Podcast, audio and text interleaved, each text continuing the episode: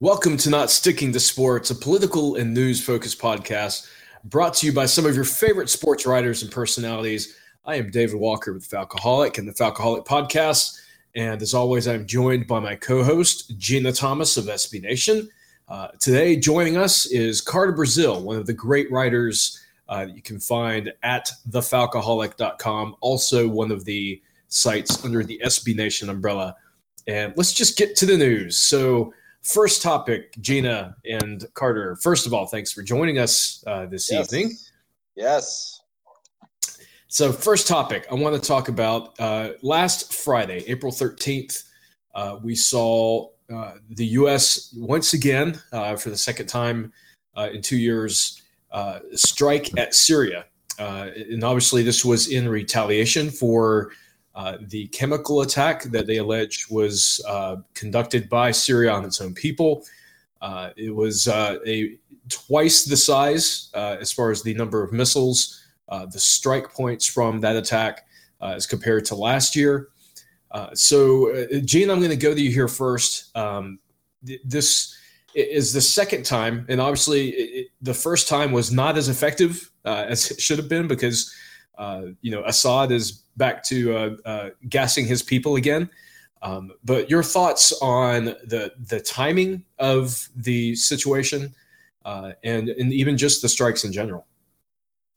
Um, I don't think that it was necessarily the best approach. Um, I didn't care for the timing. I didn't care for the way that Trump went about it. I do feel like this was an issue that should have had congressional approval, and he did not have congressional approval. Um, and so, yeah, I had some concerns with it. I also just want to say I was out on Friday night dealing with my younger daughter's senior prom, and I heard about the strikes from y'all, David, in our group chat. And then I DM'd Carter about it, and he confirmed it. And I was like, well, this is a shit show. So that was basically my take on it. It was a shit show. Yeah, uh, and I, I, will say um, the the point you made about the congressional approval uh, has come up a few times. Uh, a story landed, uh, I believe, just yesterday, where uh, General McManus wanted to get congressional approval before launching the strike, but he was overruled by the president. Uh, Carter, your your thoughts on this strike, the lack of congressional approval, its effectiveness, the entire thing? Um, I mean, to even give any kind of context to what our plan is in Syria, um, just requires taking it all the way back to the beginning of this. Um, we have no plan in Syria. Mm-hmm. There is no good options. Um, Syria is essentially like a proxy war between, you know, Iran, Saudi Arabia, us, and Russia. Um, so I mean, you, you could take it back to you know, like in 2013, there was that massive gas attack, and I believe the city was called Ghouta, um, and mm-hmm. the the videos were were awful. It was some of the most gut wrenching mm-hmm. shit I've ever seen. Um, yes, and this has been going on forever, and it, it's it's really bizarre to me to all of a sudden decide like, okay, you know, another gas attack, yet another gas attack and like that's the like that's the tipping point like that's when we decided to just launch cruise missiles at syria um, even though the people in syria have been suffering and fucking dying since pretty much right. you know the assad regime has has has absolutely decimated its own people since the arab spring kicked off so right. it, it gets into a point where like why why is people dying by gas okay or not okay but you know the Assad regime could lob barrel bombs into uh, you know Homs or uh, you know suburbs of Damascus that's okay like we'll, we'll let that right. slide um, so I, I don't really know how to feel about it to be honest with you I mean if if you're not going to remove you know Bashar al-Assad and you know basically commit to regime change, I don't know what it does. Yeah. Mm-hmm. And like, there's a lot of people in Syria that have, I mean, there, there's kids that have grown up in Syria that know nothing other than this. Mm-hmm. So, yeah. like, where's, I mean, so cool. Like, you know, Donald Trump You you know shot you know a bunch of cruise missiles at you know in Damascus at you know some targeted strikes. But what's the next step? Because at there's the end of the no, day, there's no strategy. there is Yeah. no There's no long term view. There's no long term view of this situation. Yeah, and that's the problem with it. And because it is i mean in essence it's a proxy war. So you run the risk of you know if, if you bomb like a platoon of russians then all of a sudden you know there you go. You, you've got a whole nother world of shit kicking off. So um, hmm i don't know. I mean obviously i i what happened in duma was awful completely terrible but what do you do past what just started because nobody wants to get into a you know prolonged war in the Middle East again. But at the same time, like this has been going on since what 2011, 2012. hmm Yeah. So Yep.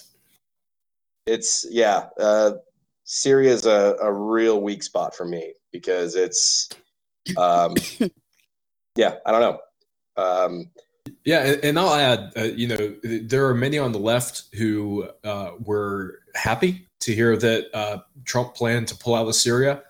Um, there were many on the right who were frustrated by that, that feel that we should continue to be a presence there.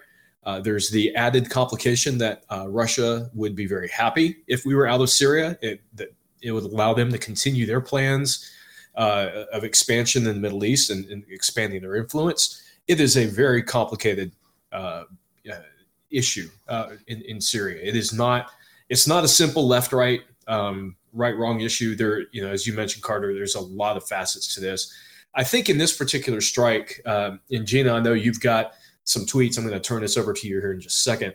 I think what's Mhm. par- particularly interesting about this strike and uh, is is the timing. Uh, Rachel Maddow on her Friday night show uh, alluded to the fact that uh, even if it is not a wag the dog situation, at the very least, that question comes up because of the nature of Trump and the controversies around his uh, domestic issues, the issues with his lawyer, Michael Cohen, which we'll get into in a little bit. Uh, but Gina, th- there were some tweets that even sort of added to um, the the drama, the spectacle of what happened on Friday. Do you want to point those out? Well, David, there's always a tweet.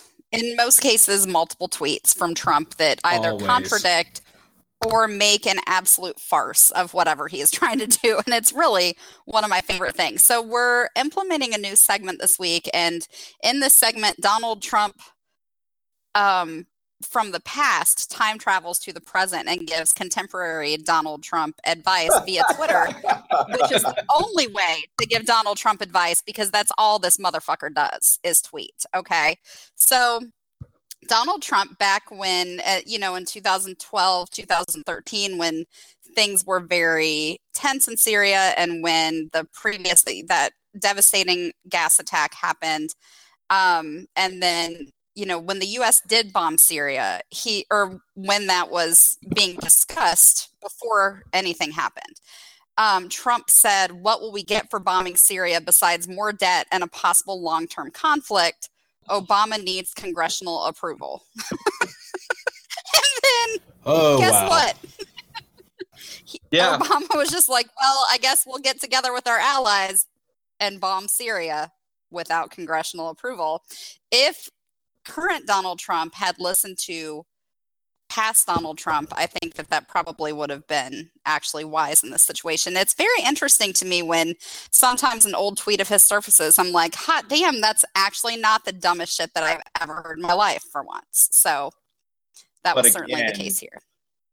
uh, like basically to me this the, the whole thing with syria um, and and donald trump's made it abundantly clear that um, it, it's all about barack obama's red line and all this bullshit hmm so again Mhm. he this is like a foreign policy area that barack obama caught a lot of shit on and rightfully so um, Yes, I agree but- with that.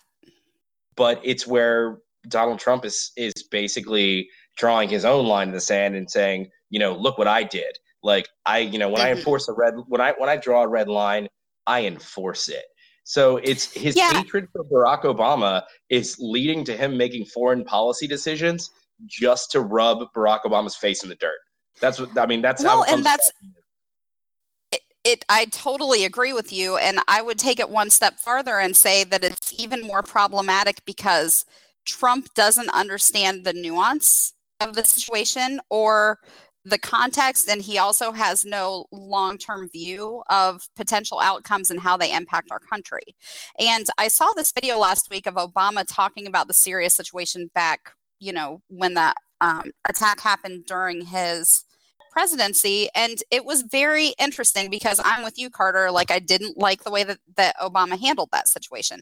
However yeah, what i what what really struck me when i watched this video was he very thoughtfully explained the entire situation with context and then explained the United States possible options for handling it and the possible or the probable outcomes of each based on his thorough and complete understanding of what was happening sure. there. And I feel like that's what's lacking for Trump. And I feel like that's extremely problematic and not something that we should gloss over because no, you yeah. kind of have to fucking understand the stuff if you're going to be able to bomb the shit out of a country. I mean, I think that it should be just a minimum requirement.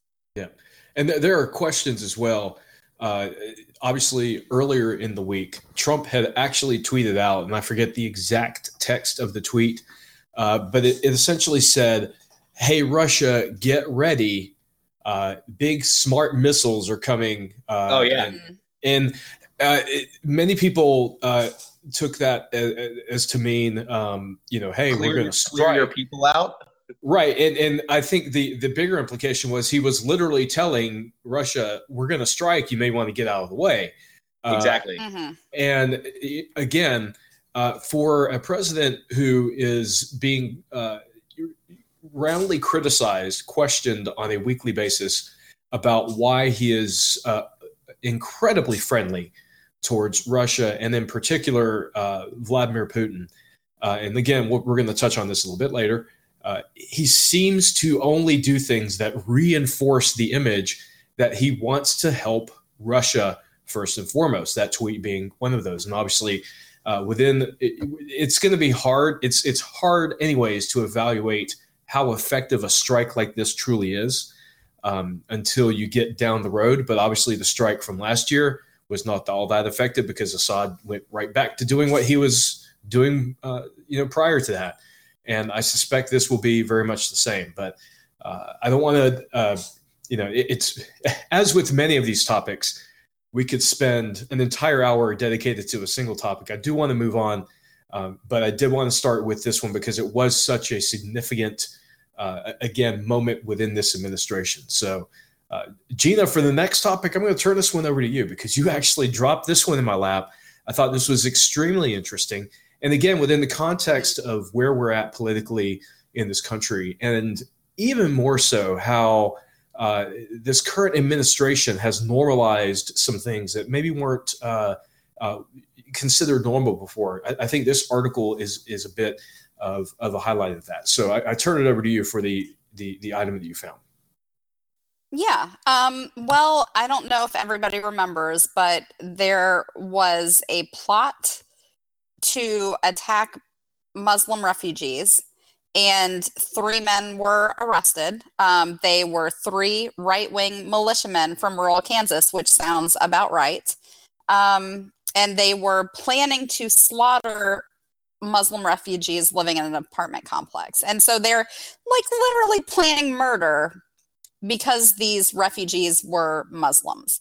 And, you know, our contemporary political climate has a real focus on hatred toward the Islamic faith. And, you know, there's been the uh, travel ban and all these kinds of things that this, uh, different ways that this administration has tried to target Muslims and unfairly and unconstitutionally, I might add. So, anyway, these men have gone through their trial and they were all found guilty on charges of weapons of mass destruction and conspiracy against civil rights. So, essentially, hate crime.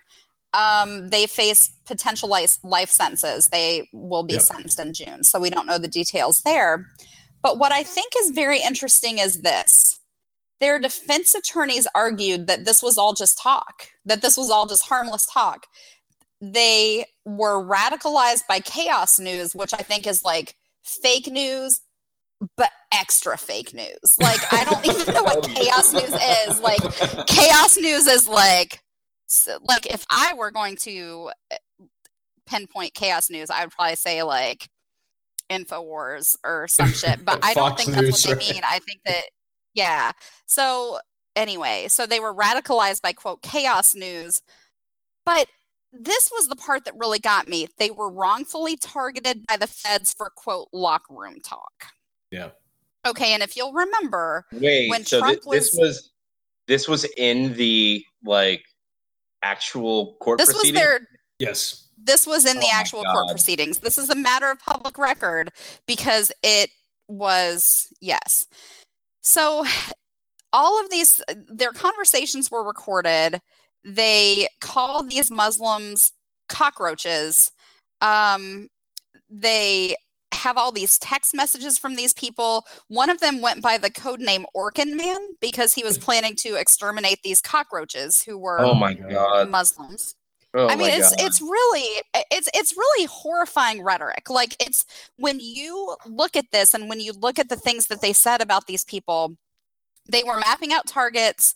They were planning attacks on areas that had high concentrations of Muslim citizens.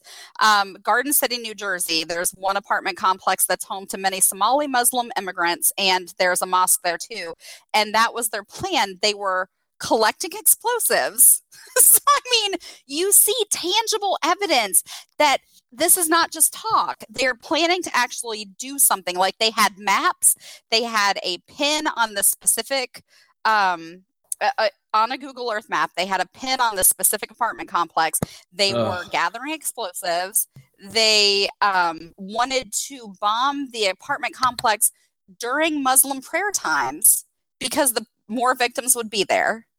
And uh, they were very, I'm not even going to get into how explicit they were about really wanting to murder these people. Okay. And then their defense attorneys tried to just characterize this as it was just talk. It was just chit chat. It was just locker room talk. Okay. And if you'll remember, when the recordings emerged of Trump talking about how he just grabs women by the pussy, that was characterized as just locker room talk. And I will and say, still characterized as a yeah. Yes, and as a and as a woman who has spent a fair amount of time in NFL locker rooms, it's not. Okay, it's not. I, I it's it's not. And I've talked to players, uh, Falcons players specifically, but uh, players from a couple of other teams who have confirmed to me it's not. Guys are much more likely to be in there talking about their wives or their kids or their cars actually mostly their cars or music is, is, what they're usually or ping pong. Actually they're often fighting about ping pong in the falcons locker room. They are not talking about grabbing women by the pussy. They're not talking about sexually assaulting women. And i can good and goddamn guarantee you they are not talking about murdering muslims. That is not locker room talk. And it's despicable that trump has set such a low standard for discourse that that can be used as a defense strategy in a in a case where we're talking about about the mass extermination of people based on their religious beliefs. That's that's not American. That's that runs completely contrary to everything that our country, every value our country was founded upon, and the First Amendment as a fucking whole. Like it is so disgusting to me. And constitutional conservatives, quote unquote, who support this kind of talk and the idea that, that, this is just you know something that we should excuse because it was just quote bluster. No that's not okay. And none no. of this is okay. It's actually very problematic. And and i do think that it's worth talking about the fact that trump has lowered the standards for discourse so dramatically in this country. Like it's it's depressing and it's embarrassing and it's unbecoming of the office of president. And in this case you know we're talking about actual a, an actual murder plot. Okay, yep. it, this is terrorism. These these men are terrorists. These men who tried to carry out this terror plot against Muslims. Um, and so it's it's horrifying. It's horrifying to see what the ways that this country has devolved. I mean, it, it's disgusting to me. So that's all I have to say about it. Yeah, and uh, to add to that, yeah, over the past decade, more Americans have been killed by white extremists that have been killed by uh, Islamic terrorists in the U.S. And mm-hmm. that is that is a fact. That is an indisputable fact. Uh. And these guys have uh, they intended to add to that list. Uh, uh, and I don't think it's any coincidence that we've seen more of these types of attacks over the past year and a half to two years, uh, coinciding with Donald Trump raising the rhetoric of uh, how uh, people who are not white are coming to get you, how uh, the, the, people who are coming into this country, they're criminals and they're coming here to rape your your your wives and your children. Uh, they're coming to steal your jobs. He has created a atmosphere of fear amongst uh, people, uh, white people who are, for whatever reason, terrified of the world around them and it has created uh, this idea that um, no matter what they do, there is someone that is coming for them. And, and these people are indicative of that. They, they view anyone who is a Muslim as being a threat. Uh, and uh, it, this is largely, and I have zero hesitation in saying this, this is largely a result of what Trump has brought to uh, this nation. So Carter, your, your thoughts on this story and, and uh, how Trump may factor into this? Well, I mean, you see it like in the you know rhetorical buzzwords like fake news is mm. now mm-hmm. making its way around the globe. Um, anytime any dictatorial leader is questioned on anything, I mean, shit. Mm-hmm. Russia uh, Russia straight up said that the you know going back to the gas attack in Syria, they said they straight up said it was fake news. Um, and they're they're taking their cues from the top.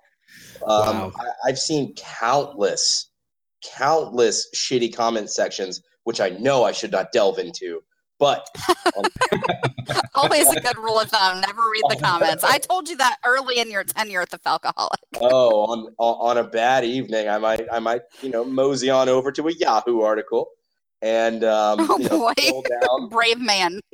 scroll down like you know eh, maybe you know three clicks of the mouse, and sure as shit, if it's something having to do with a uh, any kind of sexual assault type thing, anything, you start hearing you'll see it like it's locker room talk like yeah. you know that's just locker room talk and it's all uh, it's it's like pr cues um, and buzzwords that come straight from the president i mean shit mm-hmm. again the fact that they were referring to you know somali uh, you know somalis that lived in their community that they were going to bomb their apartment complex they were referring to them as mm-hmm. cockroaches cockroaches yeah. mm-hmm. is a long established pejorative for any kind of undesirable. You can right. trace it back to World yeah. War II.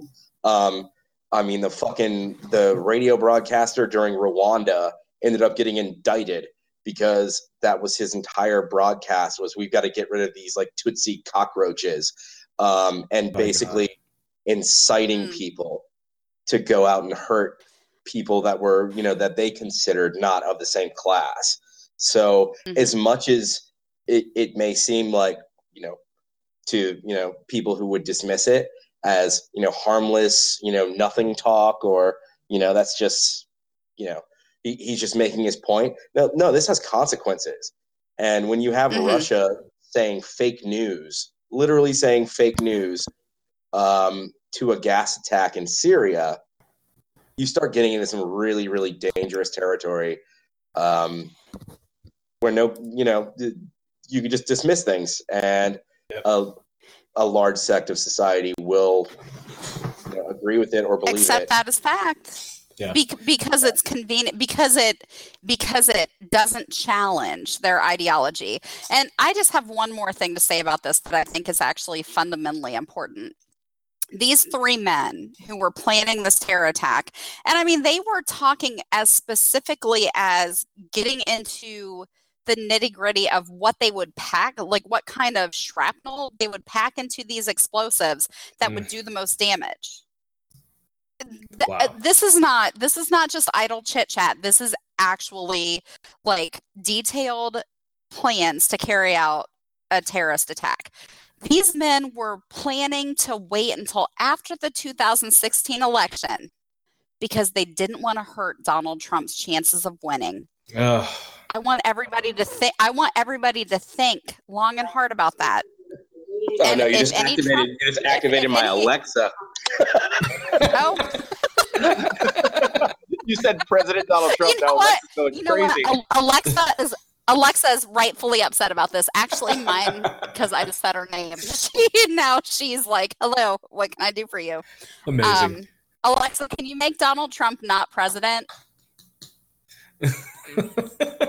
I'm sorry. I wish I could do that. She said she telling me what Donald Trump tweeted about. Oh my god, this is the world that we live in.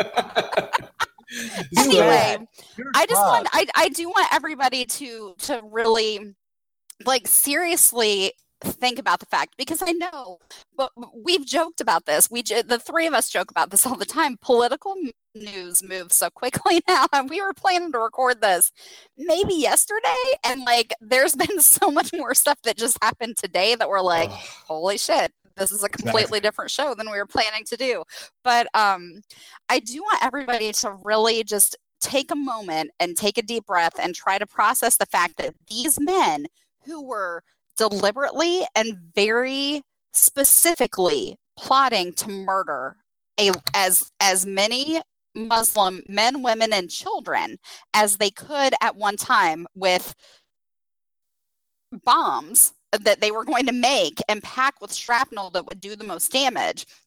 I want you to think about the fact that they were going to wait until after the election because it was so important to them that Donald Trump win the election.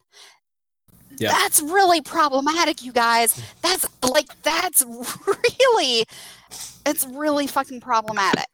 Yeah. And So I think it's not like we don't all know that Trump is a problem, but the fact that that he he that has they knew earned that they knew he would be a problem and connected to it, so they wanted to wait. yes and and that they that they love and support and respect his ideologies is a problem. I mean, I know a lot of my conservative friends gave me excuses like, "Oh, we need a conservative Supreme Court nominee," which also we should talk about that. But um, Yeah. Yes.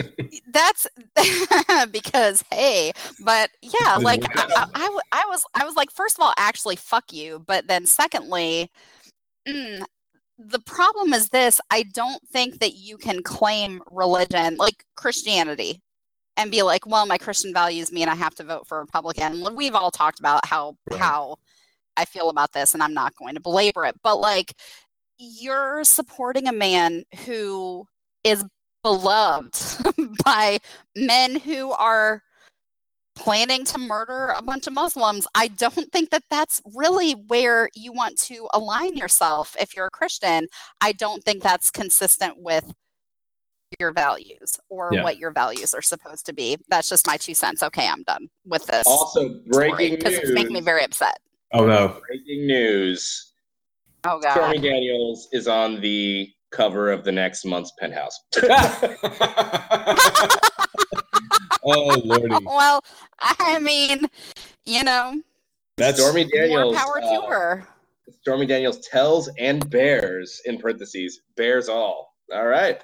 Well, um, not entirely shocking, and uh, actually a good segue for our next segment. I'm going to skip over uh, the what I had previously listed, uh, just simply because of time constraints, or else this podcast would be four hours long. And I want to touch on one of the most significant developments over the past uh, couple of years, a uh, couple weeks, and that is the feels like raid. It feels like. It, it- it's it, it's probably applicable for both, to be honest. Um, and that is the raid that happened on Michael Cohen's uh, hotel room, his house, and his office.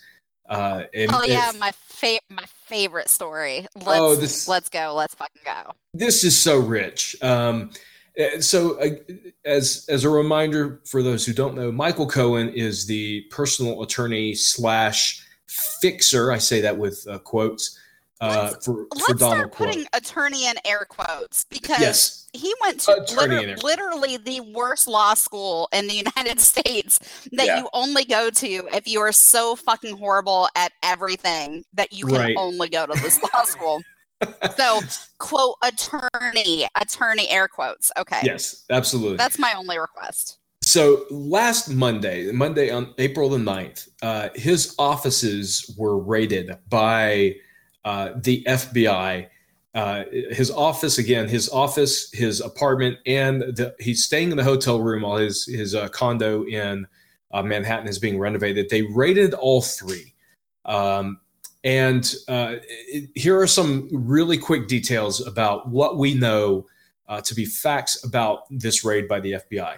Uh, number one, they are partially looking into payments made to Stormy Daniels, uh, Karen McDougal, and uh, the payoffs made for the GOP fundraiser, uh, who has come into uh, the light in recent weeks.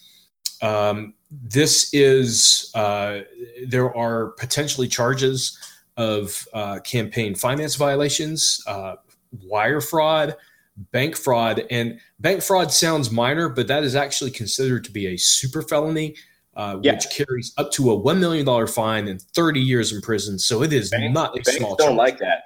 they don't like Banks that. do not all. like that, uh, and it is uh, there is very good How reason to believe. weird. That, oh yeah, it's it's a major crime. Um, a raid on a It's, it's, the, it's the best crime. It's the biggest crime. the, we only do the biggest crimes. bigly crime. Uh, we only okay, sorry. I'm gonna I'm gonna rein myself in. we only have the biggest crimes um, in in the Trump organization. Uh, and I want to clarify some some things up front. And a lot of this has been covered in the media, and I, I feel like it bears repeating. Uh, number one, to get a raid on a lawyer, there is an exceedingly high bar that has to be passed. Uh, number one, it has to be approved by the Department of Justice. Uh, in this case, uh, this raid was signed off by uh, Deputy Attorney General Rod Rosenstein. Uh, this was referred, it was not executed, but referred by Robert Mueller as part of his investigation. He referred it to the Southern District of New York, which is, uh, Mhm. again, a part of the federal system. It is not the state of New York, it's still part of the federal system, but the Southern District of New York. It had to be approved by a federal judge. Uh, there has to be a significant amount of uh, probable cause that indicates that not only is there evidence of a crime uh, that this lawyer has, but also that there is a very high expectation that he would destroy that evidence uh, if they did not execute um, this raid. So, Mhm. Under normal circumstances, a judge would tell prosecutors to issue a subpoena to get these documents. This means that a, an independent judge said, go get those documents before he destroys them. So this is incredibly significant in looking at the evaluation of what happened to, to Michael Cohen.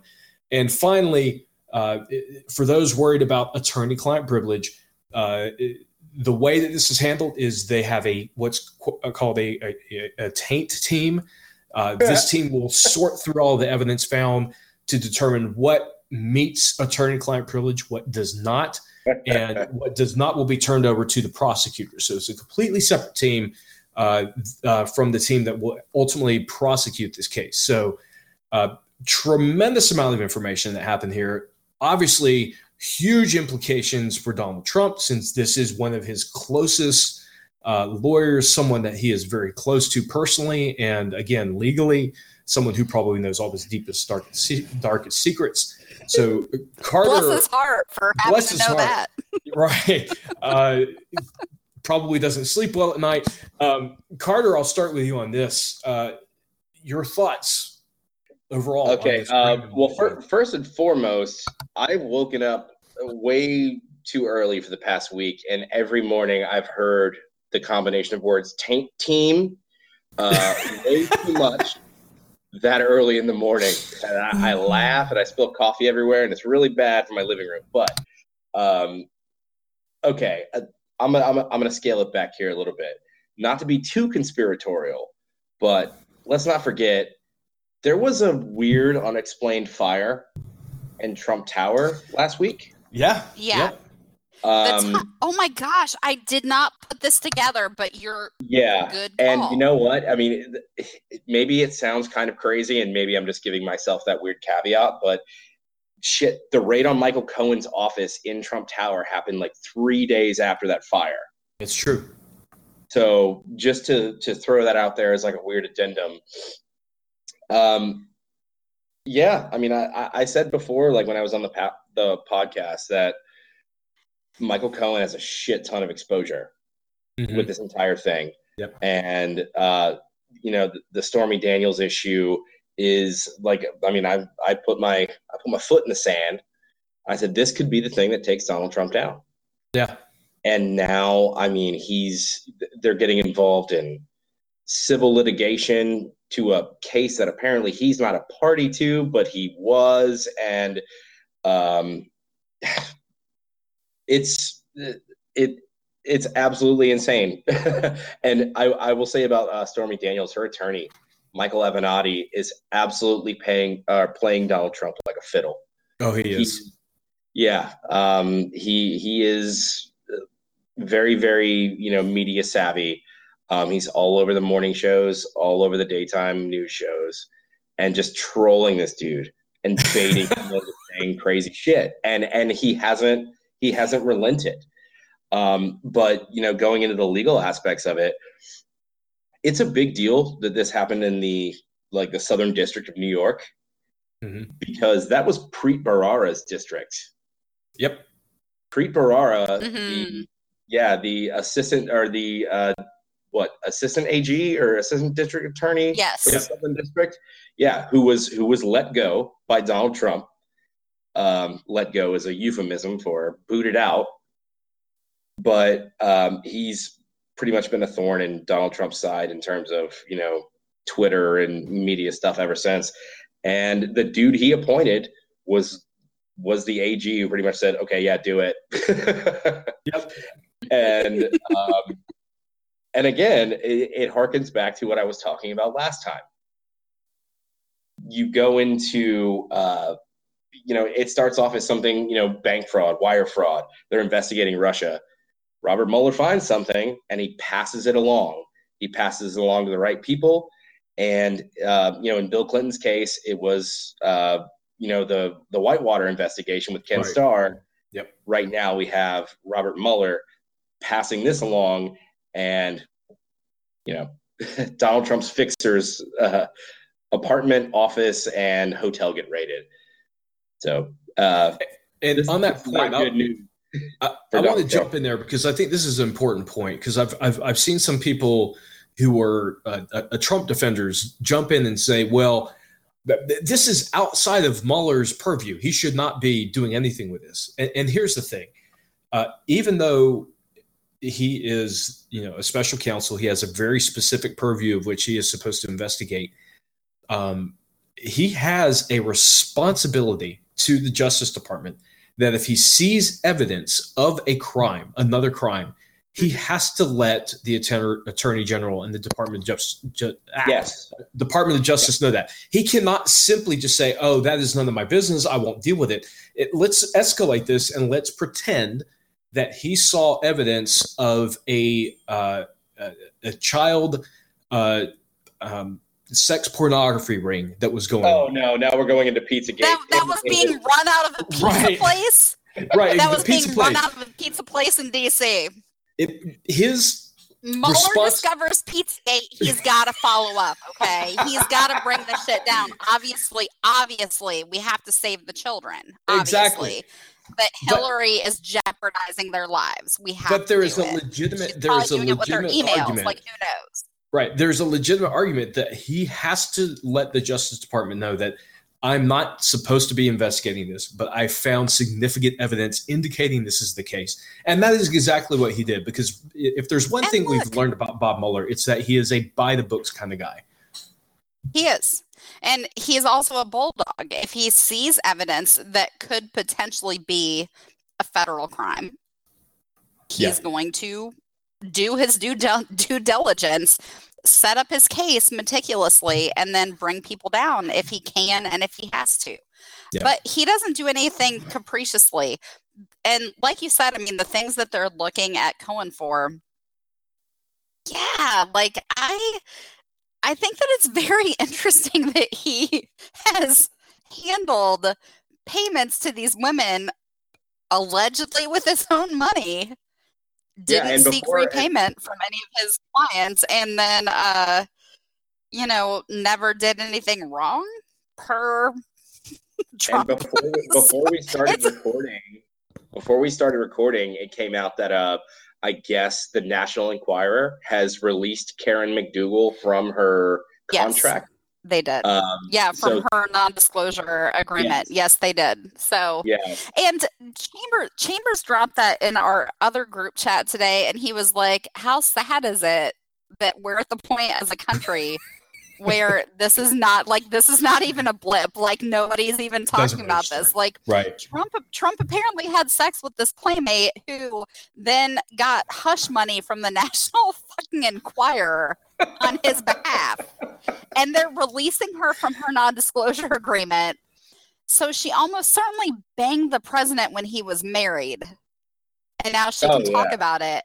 Yeah. Oh, and yeah. nobody cares because it's just yet like it's just yet another thing like it's just one more uh, just add it to add it to the list yeah. add it to the list and i do i enjoy the rich irony of the family values party doing so many mental gymnastics to not have to deal with the fact that this is their president.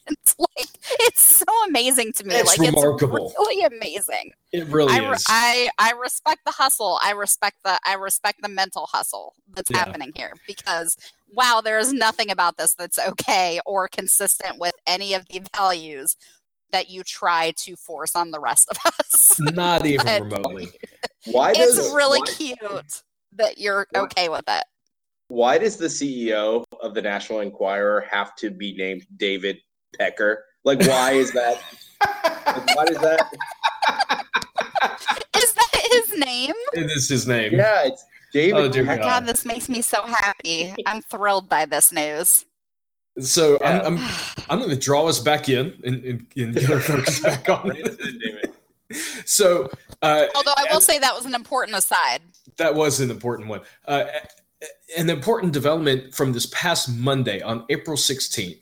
Uh, Trump's lawyers, uh, a- along with Cohen's lawyers, filed um, a temporary restraining order to try to get this evidence uh, back in their hands. The, so the evidence that the FBI seized from Cohen, uh, they went to a judge, uh, and I believe the uh, Judge Wood, I believe it is. Um, and they, the judge basically flat out denied their temporary restraining order. Uh, and the argument coming from Trump's lawyers, Cohen's lawyers, is uh, we should be allowed to review the documents first to determine what is and is not privileged information, which of course is uh, completely preposterous. It was a major loss uh, for Trump and his lawyers. And I, I, want to emphasize this. They were trying mm-hmm. to essentially turn a raid back into a subpoena uh, where they, mm-hmm. again, control the information. Uh, the judge flatly denied it at this point, the only thing that remains is for the judge to determine whether or not they're going to use a special master to handle the documents. Uh, that is mm-hmm. to be determined at this point. But of course, one of the mm-hmm. big things that came out of this entire drama on Monday, uh, and Gina can attest to this, I was freaking out in our chat because I was dying of laughter.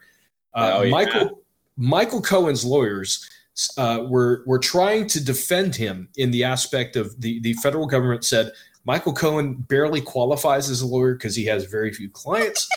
Uh, Michael Cohen has three clients. Very bad at his job. It's, it's oh, so very bad. This is this is three precious. three clients. He has three clients. He has three clients, and they and uh, he named the first two. Obviously, Donald Trump is one of them. The other one was the GOP. I, I can't remember his name, but the GOP fundraiser. David David Broidy. Who who David Brody, down right. because yeah because right. because he paid one and a half million yeah. to have his uh, um, um, uh, mistress have an abortion.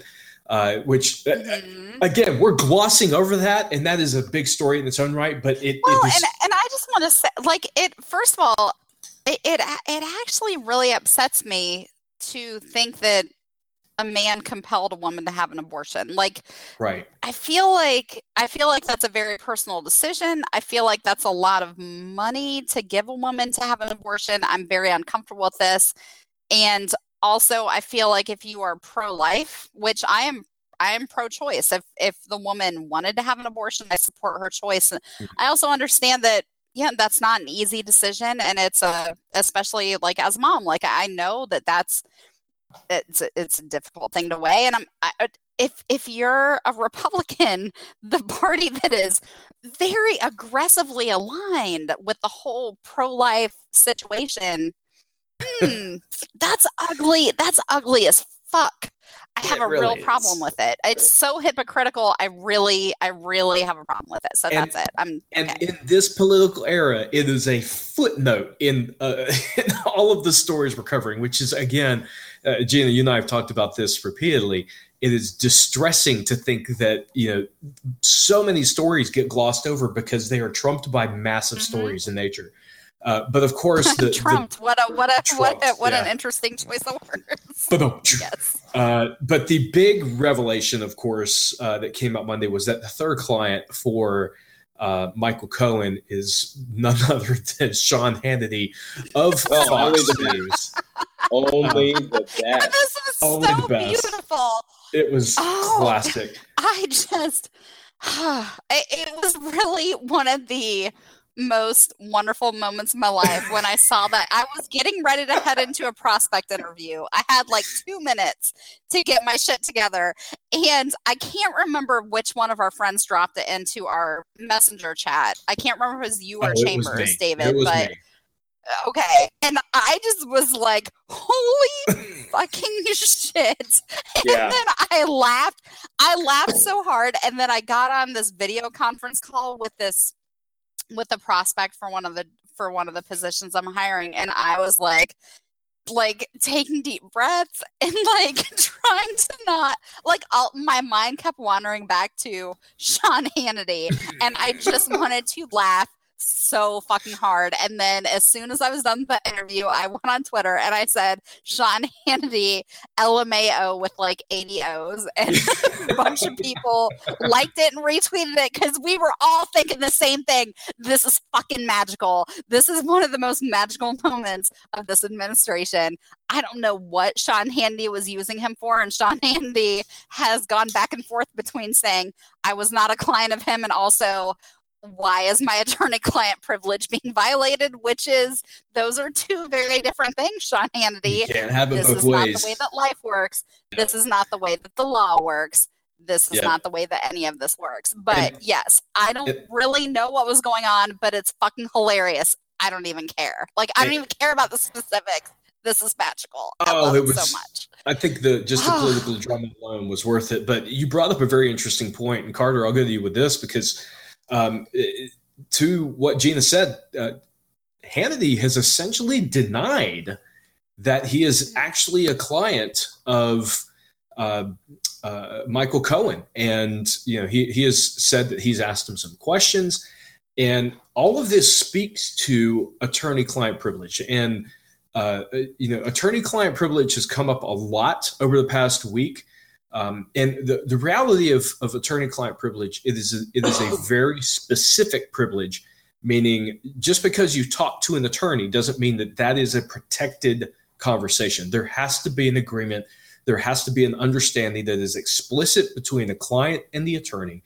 Um, but at, on a bigger note, Sean Hannity essentially saying, uh, "No, Michael Cohen is not my lawyer," uh, actually has a legal ramification because Michael Cohen's lawyers explicitly stated in court that he is a client of Michael Cohen, which means if Hannity is right, these guys have now effectively lied to the court, which is a, is a crime in itself, which means that Michael Cohen it's, is no, being it's investigated. Felony, it's felony perjury, and right. yeah, it's it's it's you you have to remember that yes, these these attorneys for Cohen were compelled to give the name this judge yes. this judge is not here for the bullshit which i have right. to just interject and say I respect it. Like I respect it. She is not here for the bullshit. She's like, mm, no. And then I noticed that this was kind of interesting, just as a very quick aside. But um, some conservative watchdog type people dug up the fact that this judge trained for five days to be a Playboy Democrat. bunny at a Playboy club in London. And it's like, first of all, this, we're talking about the president banging porn stars and Playboy centerfolds. So actually, fuck all the way off with this, okay? You don't get to slut shame this judge. Not on my watch. Not yes. when we're dealing with this. This is extreme. Like this is more hypocrisy than I can bear. And the like this entire administration is just fraught with hypocrisy. I'm used to it, but like, no, I'm not doing any of that. So this judge is like, no, you have to give the name. This is not protected by, this is not protected. Right. Like, you have right. to. And then they were like, Sean Hannity. And so they knew that they could actually go to jail if they didn't give the name. Yeah. And they said, Sean Hannity. They're probably they're probably not lying. okay, because because Sean they could have just said some random ass person if they wanted to lie, like, oh, you know, Tom oh, Thomason. Tom Thomason is Tom the Thomason. Is, like look at like look him up. He's a very he's a very important client of ours. Like they could have just made up a name. They said Sean Hannity. Everybody knows who this asshole is. Like every everybody knows. They're not making this up. It is amazing. And I'm so like as you can tell, I'm actually delighted. I'm very excited about this. Yeah. I, mean, Carter- I think it's so. I think it's so. Funny. there is a uh, there is a subpoena out for Sean Hannity's toupee maker right now. um, I wonder if it's the same as Trump's. Oh, could, wow. could be. They share yeah, lawyers uh, and toupee makers. No, first off, um, the irony of this is uh, Michael Cohen brought this on himself. Mm-hmm. Like him going in to you know try to like big dick fight this whole thing, and the judge like called him on his bullshit and made him declare who his clients were. Yep. Um, pretty much brought this all on Sean Hannity. And I don't know what it does to Hannity if we're talking about like attorney client privilege. Um, from my understanding, it i mean it doesn't have to be any kind of like contractual obligation. There doesn't have to be paper signed. There doesn't have to be money exchanged. It just has to mm-hmm. be an agreed understanding between um, you know like you know dw if i'm talking to you you're my attorney and you know uh, hey man i need some legal advice. And it's it's advice given and received um, mm-hmm. but in in a formal not a formal setting but in basically a conversation where nobody else is around so it's it's like murky waters when it comes to what is considered attorney-client privilege. Right. But um, this is what Sean Hannity is basically trying to base his entire argument on, and I don't it's think Michael argument. Cohen and his attorneys who fought to keep Sean Hannity's name hidden I don't think they feel the same way. so there's mm-hmm. probably there's probably some paperwork uh, that Sean Hannity's, you know, he goes to bed at night, he stares at the fucking ceiling and thinks about whatever Michael Cohen's got in his file cabinets. So, yeah. Yeah. And I think this could ultimately land Sean Hannity with a subpoena uh, because now he has openly yeah. contradicted something that these lawyers have said in a court, which mm-hmm. uh, in front of, when you say this in front of a judge, you are held – uh, you can be held in contempt and, and you know for perjury, uh, as Gina mentioned earlier. So mm-hmm. this is a serious yeah. matter. The fact that uh, Hannity well, is essentially contradicted them. It, it's it's been a number of years, but I did, you know, I mean, you guys know, right out of college, I wanted to go to law school. I thought, and so I spent a year interning with one of my high school teachers who passed the bar while I was in college, and um, what what she she she was like gina i'm not like i'm not sure that practicing laws for you but come intern with me for a year or you know however long you want to and see what you think. And then we got a death penalty case and i was like hmm i'm really not like when somebody's life hangs in the balance that's not really my thing. And i obviously i took my career in a different direction but I do have a really complete understanding of attorney client privilege. And mm-hmm. here's the thing it doesn't apply when they're investigating a crime right. that was committed with The the, full knowledge exemption. of the attorney and the client if they're if they're talking about plans to commit a crime whether it's bank fraud or wire fraud or any of these other things that's not privileged communication and if you're moving money around in ways that are illegal to pay off women so that they don't tell their story about how you had sex with them or any of the other things that they're paying women off to not talk about um, that is a crime and that's not protected Right. by attorney client privilege i feel like that's a very important distinction because i feel like you know bec- because i feel like our president of the United States of America is tweeting attorney client privilege is dead. Guess what? It's not. You just have to not break the law. You have to not Right. conspire to break the law. And then you're fully protected when you talk to your attorney if your conversations with him are not about planning to break the law. then you're good. Michael Cohen is not even. I mean, he, he's an attorney in terms of the, he's got the paperwork, but he is not. An attorney. yes. He, do- he does not litigate. Like y'all have seen Breaking Bad, right? Oh yes. Yep. Okay. Well, Uh, Carter, you, you- Carter, you, you know the answer to this question now. but- Yeah, yeah, yeah. Okay. Well, this is not going where you think. Michael Cohen is Mike Ehrmantraut. Oh my God. Mhm. Yes, He- he is. He's the a dude- fixer. He's the dude He's- who he's fucking the muscle. cleans it up, and and Mhm. yeah, and if you know if, if the boss man get pissed off at somebody, he sends him a really angrily worded letter. Um, but he he's not a litigator. Like you have Yep. three clients, bro. Like and that was the that was the federal government's argument uh, was essentially that this guy is more of a quote unquote businessman than he is a, a lawyer and that most of the, his documents under that understanding would not be protected under attorney client privilege what's very interesting about this uh, is i actually saw a segment on fox news again you know state propaganda where alan dershowitz who has been a, a know, oh pretty fuck him. I know, but uh, here's the thing: he's been a pretty predominant Trump supporter, but within the context of this investigation, he said explicitly that there is probably a significant number of those documents that Michael Cohen has that will not be protected under attorney-client privilege because they don't meet the stringent requirements of attorney-client privilege. So, even he, as a rampant uh, Trump supporter, acknowledges that there is extreme exposure here uh, for Michael Cohen uh, and for Donald Trump. Mhm. And a, a couple things I want to add because I, I do want to get onto some of our additional stories, even though this one is rich for discussion. Um, number one, uh, it- the likelihood that Michael Cohen is rated in not charged with a federal crime is zero to none. He is going to be charged yeah. with Mhm. something. He is going to be uh, uh, indicted for some crime, and it's going to be significant.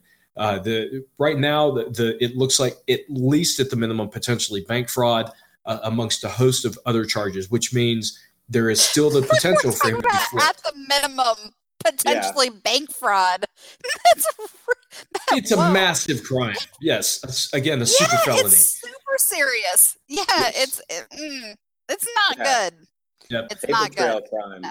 Paper trail crimes. Yeah, and they're it, it, to that point uh, that you're making, Carter. Paper trail crimes are very easy uh, to, to Proof. convict. Yeah. yeah, Um, they are. So it, the other thing, and this is, uh, and I hate downplaying this because again, so much of this is rich for conversation, but we, we've we, there's so much to talk about in today's political climate. Uh, the Attorney General for the state of New York, Eric Schneiderman, uh, has reached out to lawmakers in New York asking that they change the laws in New York so that there is no longer double jeopardy uh, and that they put an exemption in for people who have been pardoned of an equivalent federal crime. So, uh, to I clarify, yeah, this is significant because essentially, and he specifically mentioned the fact that there is a fear that uh, President Trump could pardon people who committed crimes that are crimes also in the state of New York. Uh, and because of this, they're looking to change the law in New York, which to this point uh, says that uh, they will not try somebody who was uh, previously convicted or tried for the same crime at the federal level. He wants to open it up that they can still be tried at the state level if that person was pardoned at the federal level. And okay. what this yeah, what this is aiming to do is to take away the power that a pardon would have where for instance Donald Trump may look towards uh, you know Michael Cohen and say don't worry about the bank fraud, I will pardon you. And this may open it up to where the state of New York could then step in and charge him with state crimes, which, for those who don't know, the president is not capable of pardoning state level crimes, only federal ones. So, right. Uh, and, and, the only, like, the only time I've ever seen this brought up um, was in uh, relation to Paul Manafort. Right. Because, uh, you know, Paul Manafort was specifically charged federally and at the state level just to wipe out any chance that you know if, if Donald Trump were to issue him a pardon, right? Um, Multiple jurisdictions. That, yeah, he, he would still be able to you know he'd still be on the hook for any charges in uh, in New York. But I I guess it's because I'm, what I'm gleaning from this is that all of the forthcoming charges against Michael Cohen will be federal. That's the only thing that I, I can think of really. Um, because if it involves like bank fraud and wire fraud, it's going to be across state lines. It's a federal crime. Um, so when I saw that today, when I saw that Schneiderman, he put out like a press release, pretty much urging uh, the yeah the New York State Legislature to uh, basically get with the program with the rest of the country, is what he said, which is weird for New York because they're usually ahead of the curve. Right. Uh, but um, I, I I saw that and I was like a little bit confused, but then thinking about it, I'm like, okay, it's it's because they're not going to charge Cohen with any state crimes. It's all going to be federal. Yep. And uh, to be clear, there are about 20 states of the 50 states. There are about 20 that have uh, this quote unquote non double jeopardy clause where uh, if a person is tried at the federal level, the state will not try them at the state level for the same crime. Um, but that also means that there are 30 states that will double try you for a federal crime uh, at the state level as well. And it has been upheld constitutionally, which is a key component of this. So there is not a concern about the constitutionality of New York enacting this uh, as you know their policy. So they can enact this. Okay. And there's plenty of uh, existing states where it has been upheld that a state can try a person for the same crime that they were convicted or try that uh, at the federal level. So um, I, have I've read actually multiple articles on this today, and there seems to be universal consensus on that. Um, so this this kind of gives some new context to the uh, the Scooter Libby pardon, right? Because yeah, I mean Donald Trump pardoned Scooter Libby last week, uh, who was convicted for lying to the FBI. And I'm wondering if this is, uh, you know, Eric Schneiderman is is feeling like okay, I've got to send a signal back that, um, you know, we're basically trying to, you know, you, if, if you commit crimes, and, you know, on a federal level, um, we'll try you at the state level. Because Donald Trump pardoning Scooter Libby was basically a signal to everybody, especially Michael Cohen, that if you lie to the FBI, I will pardon you. Because that's the only reason Scooter Libby was indicted. There was a special counsel and it also had a lot to do with James Comey too. But okay, yeah, and, and it, it, again, as I, I told Jeanna this yesterday. I was like, uh, I know we're post we're gonna uh, do this on on Wednesday evening instead of Tuesday evening. Uh, but every plan that I've had for uh, this podcast is going to get blown up because the the news yeah. is literally going to change in one day, and it certainly has. Uh, so for instance i've completely skipped over the mike pompeo visit to, to north korea story. Uh, we're going to very which briefly... was a secret until fox news said there was a secret meeting and then trump was like oh yeah there was a meeting because i'm very busy watching fox news and tweeting. Oh it's that's my yeah. whole presidency. We don't got to talk about mikey pumps. We, we yeah. it's it, and it's like performance art this whole fucking scenario man. like it's it's really something. It really is. Um, so we should it, very briefly talk about Nikki Haley, though. Yes, and that I'm glad you went there. That is what I wanted to touch on real quick uh, because this is again pretty significant uh, in within the the context of the Russia investigation.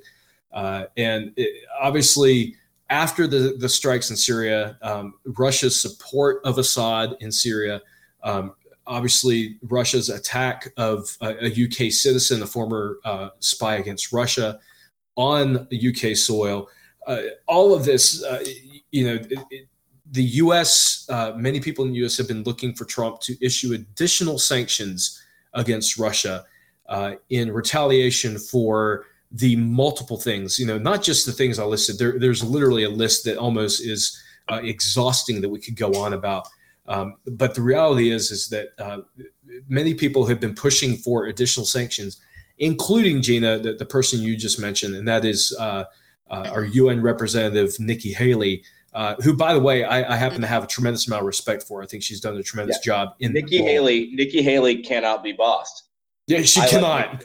you know what? I was I was literally just going to say Nikki Haley is like the the government version of me.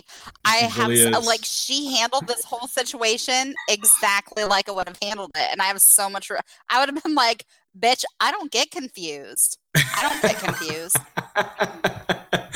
so that's uh, such a that's such a Jeanna Thomas way to handle things. So I, I fully respect it. I'm into so, it. This past Sunday, in in light of everything that had happened, uh, Nikki Haley went on uh, one of the Sunday talk shows, and she explicitly said that uh, the uh, Department of the Treasury would be issuing new Russia sanctions uh, either immediately or come Monday morning uh, in retaliation for what had happened in Syria.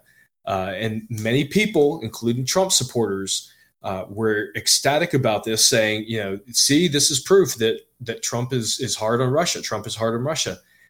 And then Monday morning came along, and uh, it was quickly put back that uh, Nikki Haley was thrown under a bus.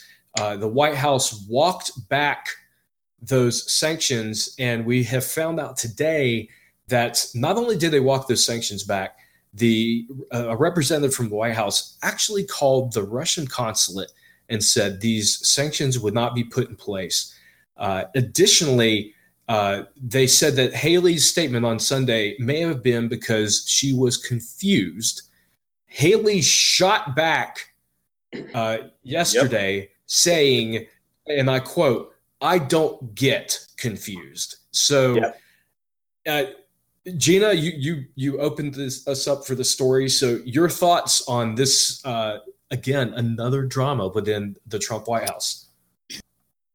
Well, and I think that this is a really good opportunity to bring things full circle because we're talking about the the narrative that Trump has created and has been able to sustain just by saying you know, things that aren't flattering to him are fake news or, you know, just kind of pushing a story in a different direction that maybe isn't 100% true. Like maybe, you know, a, a, few little untruths in there and it changes the whole narrative. And I think that this is one of those situations where somebody that he assumed would be a loyal supporter of Trump, which let's be honest, Trump assumes everybody is going to be a loyal supporter of Trump. This is a man who asked for Comey's loyalty, his Very personal true. loyalty, when Comey had a responsibility to be loyal to the United States and nobody else. And so it's kind of fucked up. But yes, um, this is a situation where Trump and people connected to him assumed that they could just be like, oh no, this is really what happened, and just tried to gaslight the fuck out of Nikki Haley. And Nikki Haley's like, bitch, I nope. don't get confused.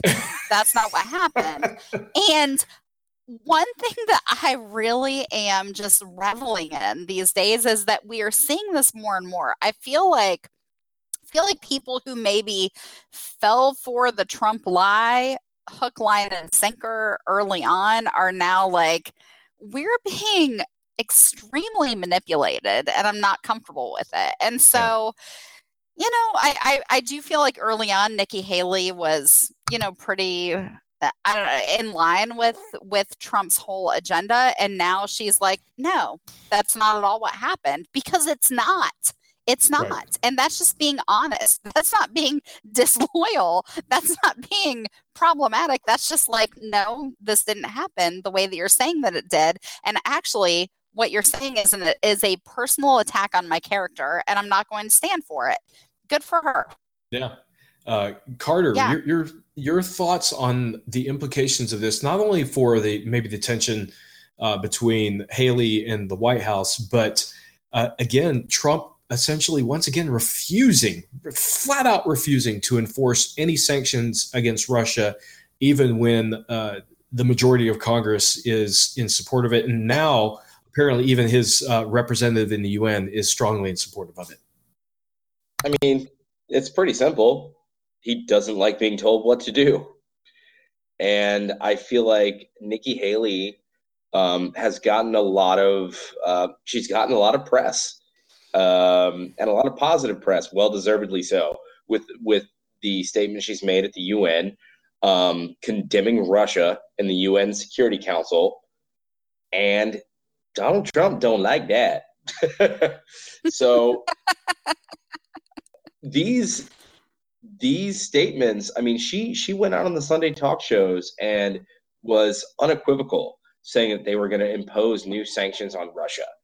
Um, she doesn't just, you know, Nikki Haley's not somebody who's just going to go off the reservation and start freelancing, uh, you know, foreign policy. And I think Donald Trump and the White House got upset, mainly Donald Trump, and it was Larry Kudlow the the new uh, national uh, the, the dude the dude who replaced Gary Cohn uh, mm-hmm. from CNBC, who was the one who said that. Yeah, I think she was confused. Like, no, no, no. with yeah. all due with all due respect, I don't get confused, and it's just another thing. Like it, it kind of harkens back to what we were talking to earlier about Syria. Like this dude makes emotional decisions mm-hmm on foreign mm-hmm. policy mm-hmm. at a massive scale.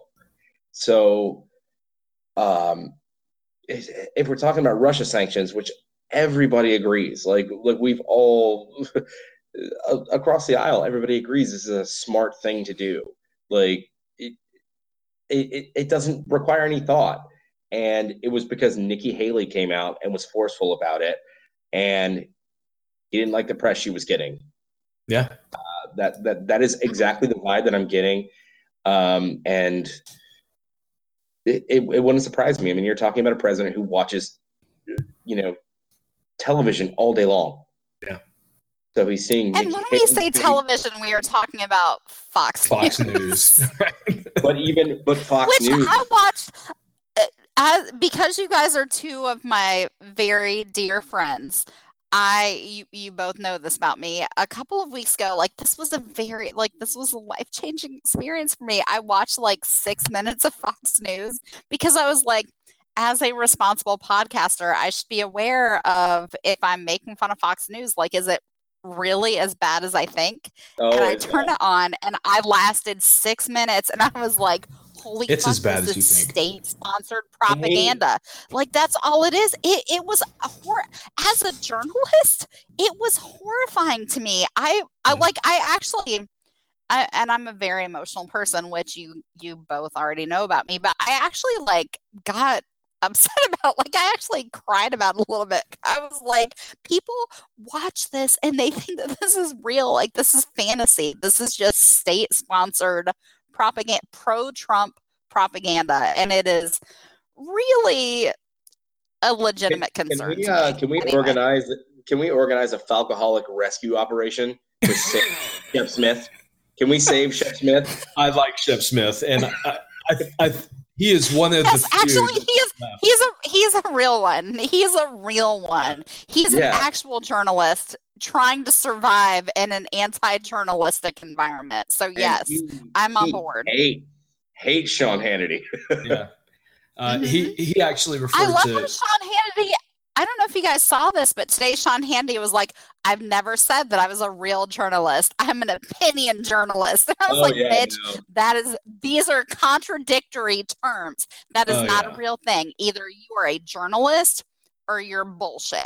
And no, I'm going to lump you that. in to before. the bullshit category. Yeah. yeah. Well, he sucks. is what I'm saying. uh, absolutely. anyway. Uh, can we just say I think we can gloss over Scott Pruitt and just say Scott Pruitt sucks and he is abusing your tax dollars for his own benefit. That's the whole segment.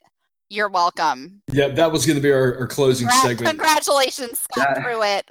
And that for absolutely taking advantage of the American people's hard-earned money. No, you fucking jackass.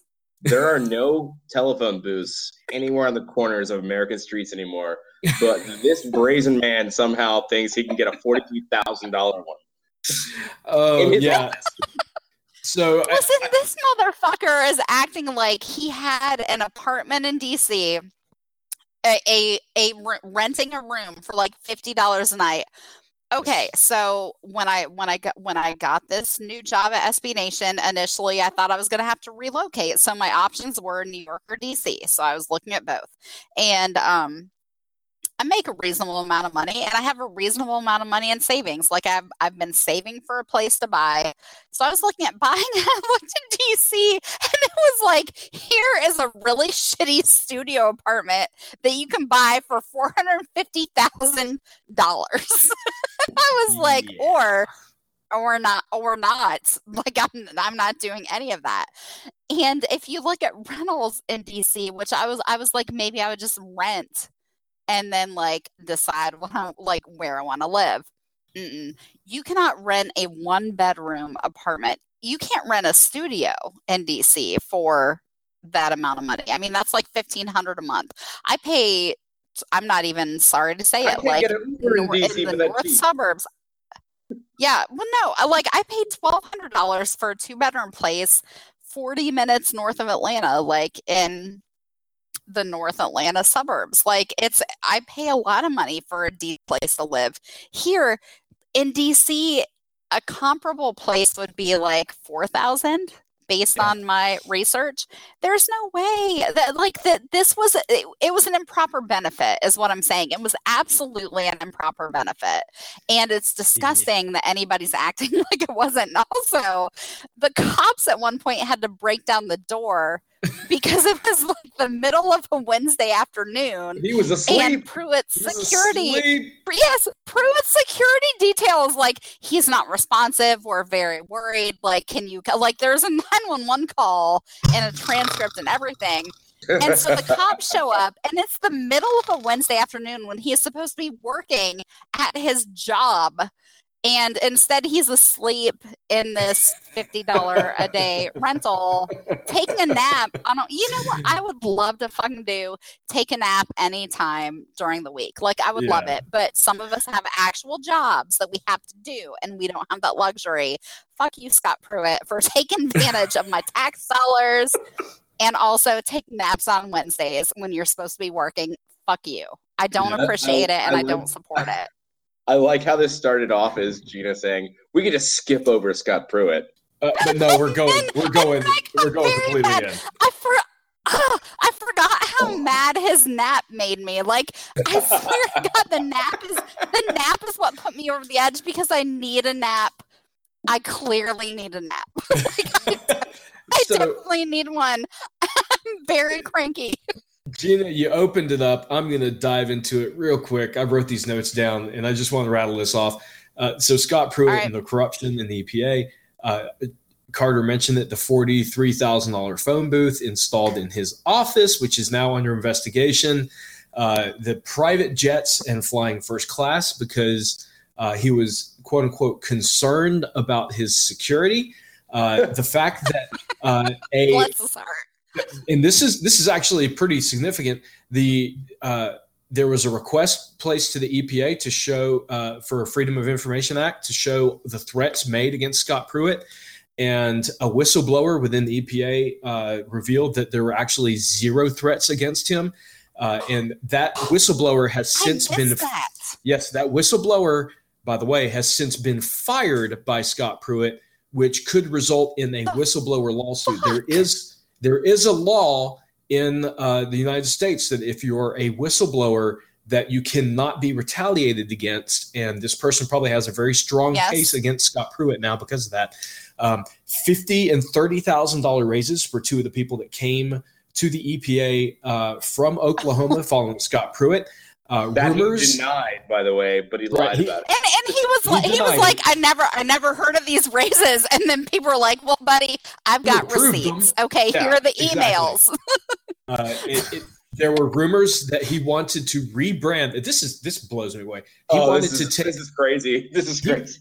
he wanted to take the EPA coin and he wanted to remove the EPA logo and put his name on the EPA coin instead.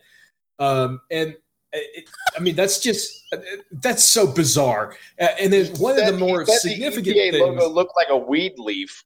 yeah, I thought it looked too much like a, a marijuana leaf, which was just maybe true. But uh, and then finally, one of the big things that's going to be under, under investigation was a trip he took to Morocco with a, a team of seven people and a security detail, uh, where he was trying to convince the Moroccan government uh, to buy liquefied natural gas from the U.S. Uh, by the way, there is only one company in the U.S. that sells liquefied natural gas a company by the name of Cheniere Energy, who happened to be represented by the lobbying firm Williams and Jensen. And that lobbying firm, Williams and Jensen, the wife uh, of Steve Hart, who is one of the leads of that lobbying firm, is the person who rented the uh, apartment to Pruitt for fifty dollars a night. So he is in bed with the lobbying firm that he went down uh, to Morocco and, and by the way, that is completely out of uh, his job response. That's not even the EPA's job responsibility. They're not out there to sell No. uh, liquefied natural gas. This guy is uh, his level of corruption may actually make Trump look like a relatively tame person, and that is saying something. So I've rattled off a lot of things, and we're going to close off the podcast with this. Um, Jeanna, your thoughts first. I'll go to Carter, and we'll close it out. Well, um, Scott Pruitt is trash. Those are basically my thoughts. Like I've already gotten very mad online about his about his midday Wednesday nap, which I'm very offended. Like my tax dollars pay your salary, and apparently for your first class flights and for your soundproof phone booth in your office and for your fifty dollar a day fucking inappropriate rental in DC, which doesn't make any goddamn sense if you know anything about real estate in the greater DC metro area. And so I'm already mad at you. And then, like, this is a, it's it's egregious. The things that he has manipulated his position to then enjoy the benefits that he has enjoyed because of his position. It is corrupt and it's ridiculous and we should all have a huge problem with this. This is a public servant who is abusing our tax dollars and frankly i work too hard for my money and so do both of you to be footing the bill for this fucking idiot. And so that's what i have to say about scott pruitt. He sucks and now i'm done. Uh, Carter, your thoughts on the head of the EPA? Um, well, let, me, let me collect myself right now. Um, Scott Pruitt was nominated to the office uh, and confirmed. I, I don't know what the what the line was on the Senate in terms of his confirmation, but I feel like it was really really close. But this is a dude who made his career suing the EPA. Yes. Yep. Like Very good he point. wants to sue the EPA out of existence. He has Mm-hmm. uh, disdain for people that want clean water and clean air, Yep. which I mean, which i feel like are things that everybody should want sure, yeah, but I mean, Cruz. if if you're Scott Pruitt, they're you know those are luxuries, but you know his phone booth though, that is something we need. So. this this fucking government you guys is really hard to wrap my brain around Truly I- it is. Every day, every day there's a report about Scott Pruitt, and it, it's just drip, drip, drip. And the, the the main reason why he hasn't been fucking fired yet, and I uh, let me before I even go forward, I feel like Scott Pruitt gave Ben Carson some cover because it was looking like old old, old furniture furniture Carson. My- Ben, expensive furniture cars. He he tried to pass that off on his wife. Yes. He was like Candy, who shares yeah. my Twitter account, which still kind of I'm not gonna lie, like I would I would literally rather a Twitter account with my husband, which I don't have because definitely would not share a Twitter account with anybody. Scott Pruitt was like, hold my beer. yeah. Yeah, I mean, so this, ahead, is the, this is the only administration where one major, like, taxpayer materialistic uh, funding scandal gets trumped by another within like three weeks. so mm-hmm. uh, we've got we've got the drip, drip, drip of Scott Pruitt, which saved Ben Carson. I mean, he's, I mean, he, that guy's sitting pretty right now. People forgot about him. Mm-hmm. Um, Everyone but, has forgot. This is the administration, man. but it's the fact that Donald Trump hates environmentalists. That's yeah. what it is. And Scott yeah. Pruitt is a is a absolutely like avowed warrior against environmentalists. And when you hear people say like, uh, you know, oh, you know, he's done some really good things. Like, I mean, Scott Pruitt still has a lot of support on the right, and there are people that are willing to go out on on national television and defend him. And you'll you'll see them talk about like oh he's you know he's accomplishing Donald Trump's agenda. It's like what is his agenda? Like like putting poison back in the river, you know, taking yeah. away California. Yes, and also tax dollars away. away from poor people who like yeah. eat or have housing. And so yes, I think that he does with his very expensive. like that's a great use of yeah. Jeanna, Good you're breaking job. up now. Good job. Oh.